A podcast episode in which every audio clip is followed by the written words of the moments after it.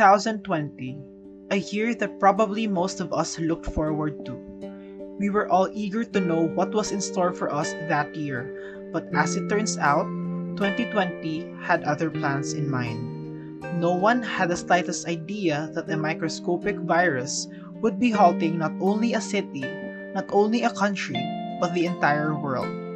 No individual was really prepared for what would be the greatest plot twist of the century. In a year of Zoom burnouts, mask profiteering, and virtual yoga, the past year has transformed nearly every aspect of our daily lives. Living through a global pandemic has driven dramatic shifts in our jobs, schooling, eating habits, and even our collective sense of time. Surely, the world is eager for the pandemic to subside and for life to return to normal. Fast forward to this very day, new variants still keep on surfacing every now and then, still leaving people stuck at their homes, either attending online classes or working, despite the fact that vaccines have already been developed. A question a lot of people still have on their minds and have been asking thus far: how long will this continue? A generous dose of empathy and understanding of that truth will make us all stronger as we rebuild and remake our world in the year ahead. Join us in today's episode of Tell Med About It, as the University of Saint LaSalle College of Medicine Student Council proudly presents Dethroning the Corona, the Dynamics of the New Normal. Can we still return to how things were before the pandemic? How will the new normal look like? Need answers to these questions? Tune in to find out. What Brings You In Today is produced by the Association of Philippine Medical Colleges Student Network Visayas, Regional Health Policy Committee, in partnership with University of Saint LaSalle College of Medicine Student Council. The views and opinions expressed in this podcast are those of the speakers and do not necessarily reflect A P M C S N Visayas and the participating medical school.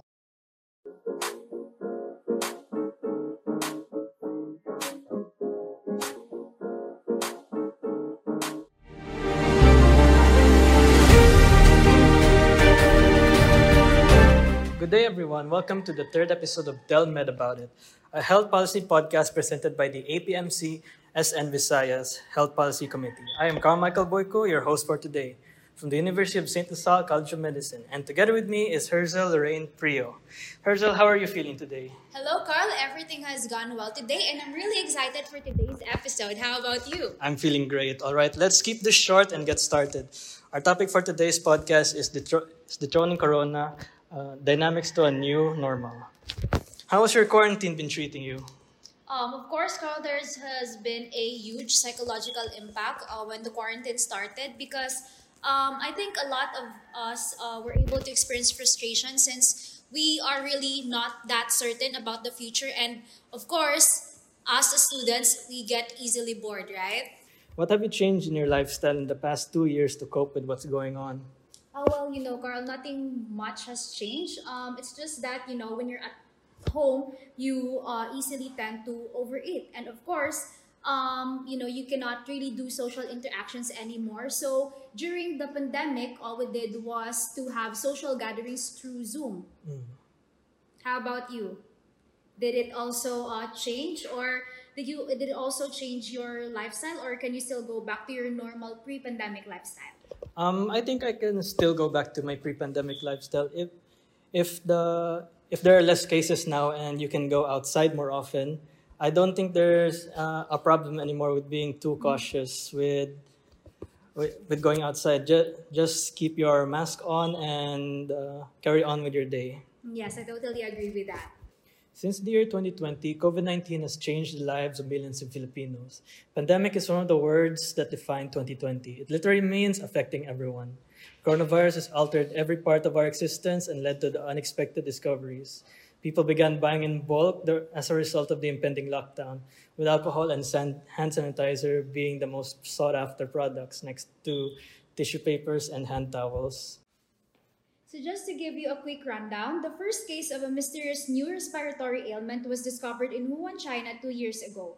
It is an infectious disease caused by the SARS CoV two virus, and what concerns the people now is the continual rise of the new variants and how long the coronavirus pandemic will last. And since that first incident, partner, more than five million people have died. The majority of individuals on Earth have experienced some type of lockdown. At least one vaccination has been given to fifty-four percent of the world's population, albeit the doses have been dispersed unevenly. We know much more about the disease and how to treat it, but the end still isn't in sight. Now without further, now without further ado, to discuss more about the topic, we have a guest speaker.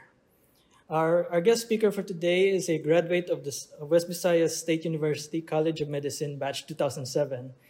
He had his postgraduate inter internship and in internal medicine residency training at Doctor Pablo O. Torre Memorial Hospital and graduated last December two thousand eleven. He then had his fellowship training at the Lung Center of, of Philippines Department of Pulmonary Critical Care and Health Medicine. Currently, he is affiliated with the following hospitals: Doctor Pablo O. Torre Senior Memorial Hospital, Bacolod Adventist Medical Center, The Doctor's Hospital, and Queen of Mercy Hospital. He is also medical director at Una Consulta, past chairman of the Committee of Medical Education and Training, and president of the medical staff organization of Doctor Pablo O. Torre. In addition, he is also the current president of Suntown Camp Foundation, Incorporated, and of the Philippine College of Physicians Negros Occidental Chapter. Lastly, he is the vice president of the Philippine College of Chest Physicians Negros Occidental. Everyone, join me today as we welcome our guest speaker, Doctor Ronel Sario. Good afternoon, Doctor. Thank you very much, Carl and Herzl, and thank you for having me today for your special moment of discussion about all the things that we are going to discuss this morning. Thank you also, Doctor, for gracing us with your presence today. So how are you feeling today, Doc? Well, uh, I feel good, but we're very much hopeful with what is coming up as we paddle away from this wave of pandemic. Mm-hmm. So hopefully we're moving on the right direction. Yes, I can totally agree with that. And um, without further ado, we could uh, we could discuss a bit of, about how the world's been how the world's been going through since this pandemic. Yes. Um, the vaccine has the vaccine is to stop the COVID pandemic, and we should reflect on what on what it's accomplished for humanity. Its most recent accomplishment being the lowering of daily cases since. Since the start of the year, when it spiked up to thirty-six K per thirty K daily, until until three months later, where there's only at least five hundred cases yes. now. Yes, that's right. So we were able to our research doc that uh, according to the D O H, the daily average uh, COVID uh, cases. Uh, five hundred ten from just uh, March fourteenth to twenty were thirteen percent lower than the new infections prior to the week in question. And we were able to also see, Doc, that there are initial studies uh, that coronavirus vaccines, particularly without those without booster shots, are less effective against uh, the new variant, the Omicron variant. So what can you say about this one, Doc? Okay. Before I proceed with the booster shots, I think uh, one of the reasons why we have this decline in the number of COVID cases is because we have vaccinated almost uh, more than half of the population. Yes. And it, it really shows that vaccine really works. And with regards to the booster, just like other vaccines, um, according to C D C and W H O, they mentioned that for Johnson and Johnson, after three months, there's a waning of the effect of the vaccine, well, whereas to the other vaccines, as you reach five to six months, there is also a waning of the efficacy of the vaccine. So that is why that we are giving booster shots for this, to further strengthen the effect of the vaccine into a longer period of time, because all these things, now the vaccines are part of a new strategy or trials, proven trials actually, that could help us end this pandemic. And since this is a long way process and this is a learning curve for all of us, just like other vaccines, we can still see that somehow we are trying to see if the waning effect is really that concrete. No, but they just would like to presume that uh, in five months, there's a little decrease or decline in the effect of the vaccine, and the booster could help a lot. And as you can see, a lot of our surges now, we can see different pictures in different waves of surges that we have, especially now that most of us are vaccinated. So you can see a little milder and more tolerable kind of COVID effect among our population. So yes, Doc, oh, with regards to that one, Doc, did you really think that uh, we have already reached uh, herd immunity? Uh, according to the census, I got this from our city health officer last night.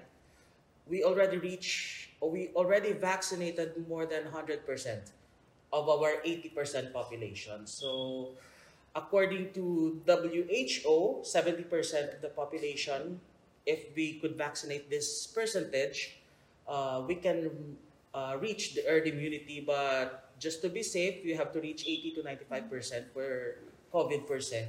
So I think we have reached somehow, but medyo we still have a struggle on giving booster doses to this population who got the initial COVID vaccines. Okay. Speaking of booster doses, though, um, do you think people who have already recovered from being infected by COVID nineteen still need the booster shot? Yes, yes. The infectious disease specialist, or the PISMID, the Society for Infectious Disease, uh, as well as the P C C P, the Philippine College of Chest Physicians, where I am in, uh, we still recommend no booster shots for these patients because we still don't know the immunity effect of the of COVID in their body after the COVID infection. So they would suggest that after ninety days from severe COVID infection, the patient could already receive their vaccines for COVID or as well as booster vaccines. However, for those who are presenting with mild asymptomatic COVID, they can receive their vaccines as early as fourteen days after their recovery. Um, there's been news of a new variant called the Deltacron. Do you think uh, is, is there something to be done about it? Like, okay. Will it affect? Actually, uh, with this kind of pandemic, virus would usually mutate. Mm. Uh, as we go along, as we face this pandemic, and it is like a natural phenomenon that happens to these viruses because the viruses would depend on the host cells. So if this is transmitted from a person to another person, then there will be variations in the genetic makeup of the virus. So along the way, we can see a lot of variations for these viruses as well as mutations. But what matters is, is through testing, we can see the difference of this certain vir- variant to another with regards to their transmissibility, their virulence, as well as their severity when they infect another person. And hopefully, as we can see the pattern no, from the Delta variant to Omicron variant, we can see different patterns as well as transmissibility. So as compared to the Delta, Omicron is quite more transmissible. transmissible. But, but there are a lesser severity of cases oh, that we have received so far. But that is not yet a final or absolute conclusion for that because we are still collecting data about it. But hopefully, uh, as the virus would mutate, it would become a lesser virulent and lesser fatal type of but, variant. But are we expecting more variants to come this year, Doctor? Of course. As what I have said, uh, genetic mutation would really come as we still have this virus in us. So it is really important to stop the transmission of this virus in order for us to prevent further mutation. So thank you so much, Doctor, for uh, discussing to us uh, regarding the booster shots and the vaccinations. Um, let's take on the, uh, the online classes. Okay. Like, how has it affected, like, like how do you, like, do you teach now? Do you teach you teach now, doctor. Yes. Like, uh, how are the online classes for you with your students? Like, is it proving difficult to teach them, or are you finding new ways? In okay. Uh, human as we are, we learn to adapt to a lot of things, and it is much easier for us to adapt to this kind of uh, platforms when we teach students. For me, since I'm, I'm a not techie side of person, it is easier for me to adapt to this kind, and medyo ano ko eh, uh, I'm all, all around. So I find it more beneficial for me when we do online classes. But the learning, I think, since our body is uh, made up of uh, having socialization as part of our learning process, so we learn based on observation, aside from theoretical, as well as there's also a social factor, no, when we have access to face-to-face classes. So it's quite different. But based on studies, uh, online consultations, even consultations and uh, learning could still give the benefit for the students. But somehow it is not really at par, no, with the uh, face-to-face or actual classes, even on consultations. Because once you see the patient personally, it's different when you interpret only by words and visuals. Another one, doctor, would be regarding traveling, since it has become tedious with some countries, and also there are areas closing off to keep COVID from spreading there, especially the malls, right? Yes. And the most business buildings now require a backtrack card and sometimes the, vac the vaccination card before entry to their establishment. So for you, doctor, what do you think were the ups and downs of restricted travel during this pandemic? Okay. Let's first discuss the downs, I think. The restriction, it affected economically. Mm-hmm. So the significant uh, impact of the lockdowns is the livelihood of the people. Now, because they cannot do, do their own businesses, as well as most of the establishments would close because of the lockdowns, because, uh, especially that people won't go out and won't consume the, their products as what pre-pandemic would give them. However, the cons, the pros for the pros for this, or the ups for this, is that we limit the transmission. No? We go back to the pathophysiology of COVID, where transmissibility is a great factor, where we could stop the spread, the further spread of COVID infection, since this is a droplet infection, so you can acquire this by just facing, talking to someone without any barriers. So lockdowns really help, no, in limiting the number of cases.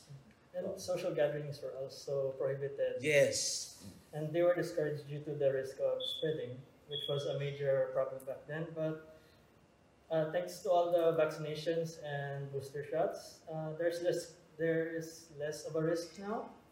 So do you have any words of caution to any of those Uh, social gatherers, like during the rallies and okay. such, or even the, or even weekend parties now? Like, do you, are there is there anything you would like to say to them to like keep them aware that there's the, still a pandemic going on? Yes. Speaking of the rally, I was there at the rally, you know, recently here in Negros, which was historical. Still, we with the volunteers we oriented them that COVID is still there. So we have to stick on the basic protocols. No, masking is the number one uh, barrier that we can have, as well as distancing as much as possible, and staying in an environment which is not enclosed. So ventilation is very important, and of course the vaccination. So all these parameters, or all these, um, what do you call,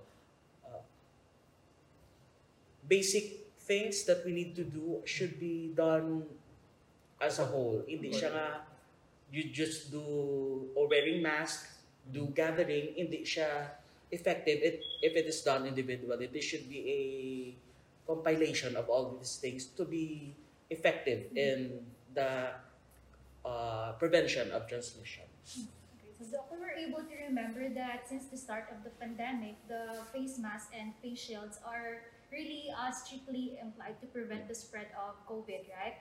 However, right now, um, only masks are required and yes. face shields uh, became optional because they hinder what they say the field of vision of people, and sometimes it can lead to accidents. So, okay. uh, do you think, Doc, are the regular face masks that uh, we use right now enough to lessen the spread of COVID?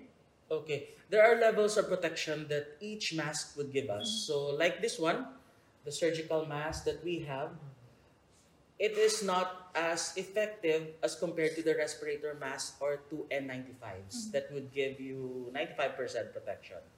But you have to choose the best mask where you are situated in. So if you're working in a hospital, so better use the N ninety-five or the respirator, respirator mask, because you are exposed to patients who are likely to be COVID positive or carriers. So face shield are still being done or being used, uh, encouraged to use in hospitals, because they are exposed to droplets, oh. no? yes, exposure to as well other fluids from the patient's body. So that could be a protection. And with regards to the common places, like in other areas, like sa mga non-medical like persons, you can use this mask. But what is important here and what is being emphasized is it should be tight-fitting, mm-hmm. no? So, like surgical mask, you have to make sure that it is tight here on the nasal area, on the side, just to avoid exposure. So, masking is number one priority, as well as this should be done together with other basic health protocols.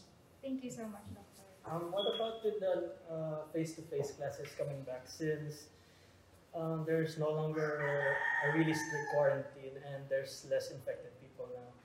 Do you think uh, it'll become mandatory sooner, sooner or later, or will we, it still remain optional? I think we are really going there. We're really going back, not really to the normal, but at least to a new normal. So hopefully the cases will continue to go down and lessen, but some of our neighboring countries are having their Omicron surge right now. Mm-hmm. So hopefully we won't have that kind of surge again. But we are going leading to that way, and face-to-face classes are quite important. Mm-hmm. Especially it has been very taxing for parents also. No? Nangin double effort for parents to also educate their children who are doing online classes. And it helps not only theoretically or intellectually, but you also learn the social aspect, not an emotional aspect in school when you face other people. So it is very important, but we still need to follow the protocols, as well as vaccination would really help, not protecting these kids as well as other students in going back to face-to-face classes. Thank you so much, Doctor. So I guess that brings us to the end of this episode. The third episode. We appreciate you thinking, we appreciate you taking the time to speak to us, Doctor Sario. As a frontliner, we hope you continue to stay safe and in the line of duty and help progress the overcoming of, of this pandemic. Thank you very much for this opportunity, and hopefully, as you also face your wards as well as your patients, this is very essential, especially in your training as medical students and soon to be our colleagues. Okay? Thank you very much, and God bless. Okay, so as a sign of our gratitude, we present this certificate of appreciation to Doctor Sario. We all hope that everyone has learned something from this third episode of Tell Med About It. We are more than honored to be a part of the initiative of A P M C, S N Visayas, and U S L S Student Council. Yes, I agree with that, partner. And since our government pressed to usher in a new normal and jumpstart the road to recovery, we still need to keep in mind that the pandemic is still not over as it moves to its third year now. And as future physicians, one way for us to help combat the spread of COVID nineteen and limit its impact on healthcare systems that are already under strain, we need to help build people's knowledge and awareness. We need to encourage communities to take preventative steps such as first getting vaccinated, and also excellent hygiene and physical distancing in accordance with national government rules and accepted best practices. Remember to stay informed with what's happening. With the current events going on in the country today, it's easy to become misinformed or ignorant about the pandemic. Keep in mind that COVID nineteen is still around us and your actions can help prevent further outbreaks by spreading awareness. Once again, I am Carl Michael Buyco. And I'm Herzl Loraine Prio. And, and this, this has been, been the third episode of Tell Med About It.